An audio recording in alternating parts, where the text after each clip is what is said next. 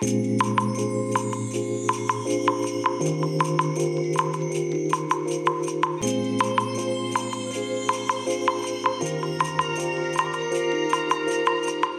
い。皆さんこんにちはこんばんは。お疲れ様でございます。本日はですね11月16日水曜日でございます、えー、ただいまね、えー、夕方のね16時15分ということで、えー、今日はねちょっともう今日というかもう昨日からね体調が非常に悪くてですねもう肩首背中というんでしょうかねなんかもうあっちこっち痛くてですね。で昨日の夜ですねあの湯船に久しぶりに使ってね癒したつもりなんですけど朝起きたらねもう朝起きたらというかもう頭痛でね目が覚めまして。でなんとかねまあ鎮痛剤飲んで薬、えー、ですね飲んででお風呂にまた使ってねで結局ね本当1時間ぐらい前ですかね1時間2時間ぐらい前ですかねあの起き上がったのがですねまあ、そんな状態ですねようやく今はね頭痛は収まってるんですけどもなんかもう2日間ね完全に死んだなというね、まあ、そんな状態でございます。えーと、それでね今日はですねあの前回更新公開した、えー、ラジオグですね、えーと、今朝かな今朝公開したラジオグですねこれでねお話ししていたと思うんですけどもリコーダー型のねいわゆる電子楽器ですね、えー LFA というねものをね、まあ、購入したわけなんですけどもえっ、ー、とねこれがねなかなかくせ者でですねあのまあこれ吹きますよね。あのテーブルにね、まあ、椅子に座ってテーブルの前でこう吹いてるともうテーブルにね唾がねポタポタポタポタこの LFA の先端からね落ちることが分かりましてあれ結構唾出てるんだなっていうのがね分かったのでちょっとこの LFA をね、えー、椅子に座ってテーブルの前で吹く時にはあのティッシュか何かね引いとかないと唾だらけになってしまうというねあんまり綺麗なお話じゃないんですけどもそういうことがね発覚しました。でねあとはねあのまあねこのコロコロナ関係ないかもしれないんですけど、まあ、コロナになって余計にというのもあるんでしょうけどあの私のね肺活量があまりにもなさすぎてですねこのエレフェを吹いてるともう息が切れてしまってですねなかなかね長時間ねこのエレフェを吹き続けるっていうのがちょっと難しくてですね困ったなというまあそんな状態でございます。え早速なんですけどもねあのどんな感じの音になるのかっていうのをねちょっと今もうエレフェつながってますのでちょっとね今吹いてみたいと思います。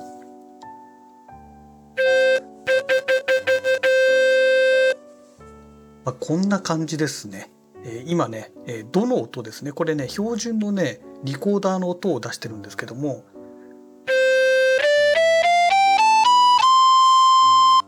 えー、こんな感じですね。でねこれマニュアルを見るとこのねブレスのね感度っていうのがどうもあるらしくてですね、えー、1から3まであるんですけども1がね一番いいですね。で1っていうのが一番感度が良くなるという状態で、えー、3になるとね、え、鈍くなるというような感じなんですけども1が一番いいですね。でこの後ちょっと試してみますけども、え、Bluetooth MIDI で、え、今ね iMac とつなげて RODE のえー、 RODE Connect というソフトを使ってね今収録してるんですけども、え、このね Bluetooth MIDI で iMac とつないで、え、ソフトウェア音源をね MIDI コントロールで演奏しようとするとこのねブレスの設定ね2とか3とかにしとくともう反応が鈍すぎちゃってダメで、まあ、正直1でもねちょっと鈍いなという感じなんですね。でできればねもうちょっとね反応が速くなってくれるといいなと思うんですけどまあこれは機材のお値段的にもうこれが限界なのかなというのを感じましたね。うん、まあ1万3,000何百円ですからねこれが13万するんだったらねふざけんなって話なんですけどもまあこの価格帯じゃしょうがないかなというところでしょうかね。はい。えー、でね一応ねちょっと練習してみてね間違えるかもしれないんですけどもあのスーパーでねよくあるあの呼び込みくんってありますよね。てってってっててててててっていう曲ですね。あれをねちょっとねこのリコーダーで練習してみましたのでちょっと今ねそれを吹いてみたいと思います。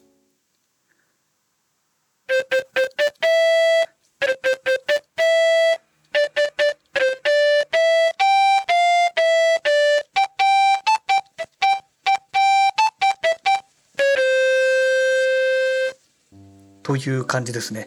えっ、ー、とね、このね、まあ、リコーダーでいうところの穴に該当する部分ですね。まあ、ここにね、あの、タッチセンサーがついてまして、で、それでね、えー、この指をね、指が触れることによって、まあ、穴が塞がったというふうな認識をするんですけども、もうちょっとね、このね、人間のね、手のその位置とかを考えてもらってですね、えー、穴の位置を気持ちねずらしてもらえるとねすごくやりやすいなという感じなんですよね。あのなんでしょうかね、まあ、この穴の感覚をね掴むのがね非常に厄介ですね。でまあ私がねリコーダー吹いたのはいつだろう？中学生？中学生でリコーダーなんか使ってましたっけ？ちょっと記憶がないんですけども、まあ、中学生で使ってたとしてももうね35年ぐらいは経ってるわけで。ね、その後以降リコーダーなんか吹いてなくて小学校が最後ってことになるとねもう40年ぐらいね、40年近く吹いてないという話になりますからねまあちょっとそういうのもあるんでしょうけどねあの子供にね練習させれば吹かせればすごくいいんじゃないのかななんて思いますけどねはいえーとじゃあちょっとねここでですね、えー、Bluetooth でねちょっと接続してみたいと思います。はい。えーとですね、今ね、設定ができました。なかなかね、この MIDI とね、えこの笛のね、内蔵音源の切り替えを、この録音しながらやるとなるとね、え結構ね、面倒な設定になりますね。あの iMac の方のね、このソフトウェアの方の設定をしないといけないので、なかなかちょっと面倒だなというとこです。え、それでね、今ね、ようやくこの、えー、LFA と、え、iMac のこのブルートゥースで接続ができていてなおかつ、えー、ネイティブインストゥルメントのねソフトウェア音源の FM8 というね FM 音源のソフトウェアがあるんですけどもこれの方の設定も今完了しましたでなおかつこの音声を収録してねねあのこのロードコネクトこちらの設定も完了しましたので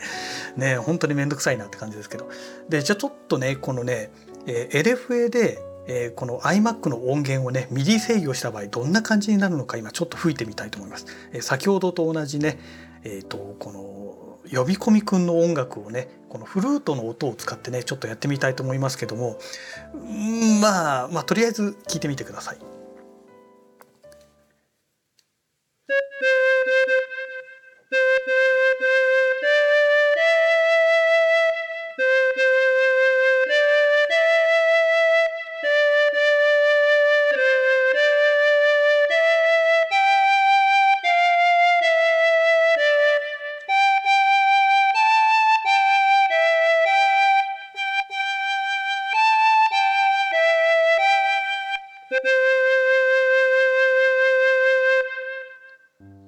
な感じですね。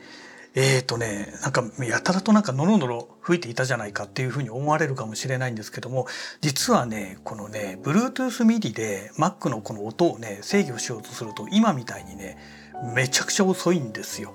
もうありえないぐらい遅くてですねなんじゃこりゃというね、まあ、そんな状態なんですね。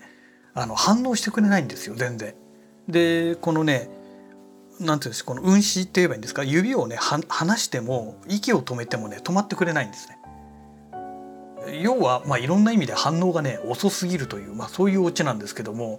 これなんとかなんないんでしょうかね？で今ねこのね LFA と iMac を接続している、えー、この Bluetooth がねコルグの、えー、このブル Bluetooth なんだ？BLE MIDI っていうね、この Bluetooth 接続するための音あのソフトウェアを使ってねやってるんですけどもでコルグからこの Bluetooth MIDI のドライバーがね新しいものが出ているんですが、えー、バージョン 1.25R2 っていうのがね一番最新版なんですけどもこれがねインストールできないんですよ私の iMac に。えー、インテル版 Mac なので使えるはずなんですが対応してる OS がね MacOS10. 点いくつとかなんかそんな感じでね今ねもう 12. 点いくつですからえー、インストールすると最後でねインストールできませんでしたってエラーが出ちゃうんですね。でこのね反応の遅さっていうのがねもう半端なくひどいのでこれなんとかなんないかなっていうね、え、まあ、そんな状態でございます。で次にね、えーと、今度ね iMac あ iMac じゃない、えーと iPad ですね iPad を使ったらどうなるのかちょっとね今から試してみたいと思いますのでちょっとまたねセッティングしますので、えー、またちょっと一旦切りたいと思います。はいえーとですねとりあえずね今ね iPad Air と LFA を Bluetooth で接続したんですけどもこのね iPad Air にはねヘッドホン端子がついてないんですね。でえーとねこのね USB Type-C になってるんですけども USB Type-C からこのヘッドホン端子のついてるやつがあるんですけどケーブルでつないだらねなんかやたらとビーッと音が入っちゃって使い物にならないのでしょうがないのでこの iPad Air のスピーカーから出る音をね今のこの私のこのマイクで音を拾ってそれでねちょっと音を収録したいと思いますので音はあんまり良くないですが、えご了承ください。で今ねじゃあちょっと今フルートの設定あリコーダーがあるか。あリコーダーにしましょうかね、えリコーダーでね音をちょっと出してみたいと思います。この iPad Air のえっ、ー、とこれ何だったっけな。えっ、ー、とソフトウェアの名前を忘れちゃいかんですよね。えー、あモジュール。コルグモジュールプロですね、えこれの多分これね、えー、リコーダーはね新たに私がね音源をね購入追加購入した中の、えー、ものだと思います。えー、リコーダーという音がありますのでちょっとこれを使ってね、えー、先ほどのあの呼び込みくんの歌をね、えー、音楽をちょっと弾いてみたい吹いてみたいと思います。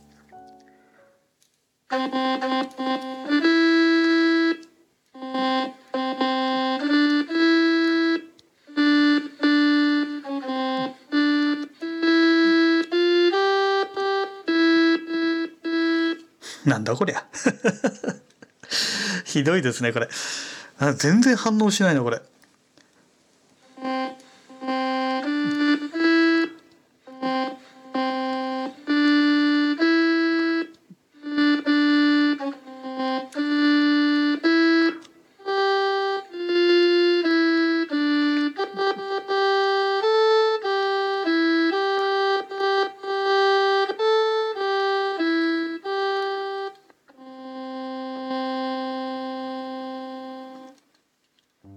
ということでですね、えー、まあ、結論から申し上げますと Bluetooth MIDI これ使い物にならないですね。うん。全くね、もう楽器としてはもう無理ですね。一応機能としては使えるというレベルで、えー、なんですけども、もうね、これ演奏できるレベルじゃないですね。あのー、コルグのね、なんだっけな、この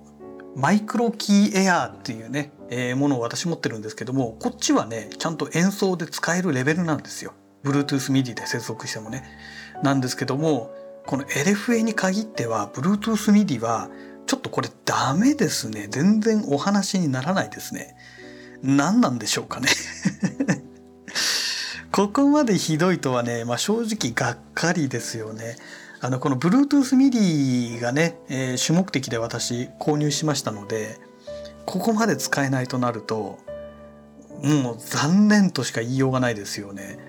うんねこれで1万3800円出したわけですけどこれはね内蔵のね音ぐらいしか使えないですね。でじゃあ他にもねあの Bluetooth じゃなくてねあの要はワイヤレスではなくて有線でね、えー、 MIDI が制御できるかっていうとそれないんですよこのね LFA にはね。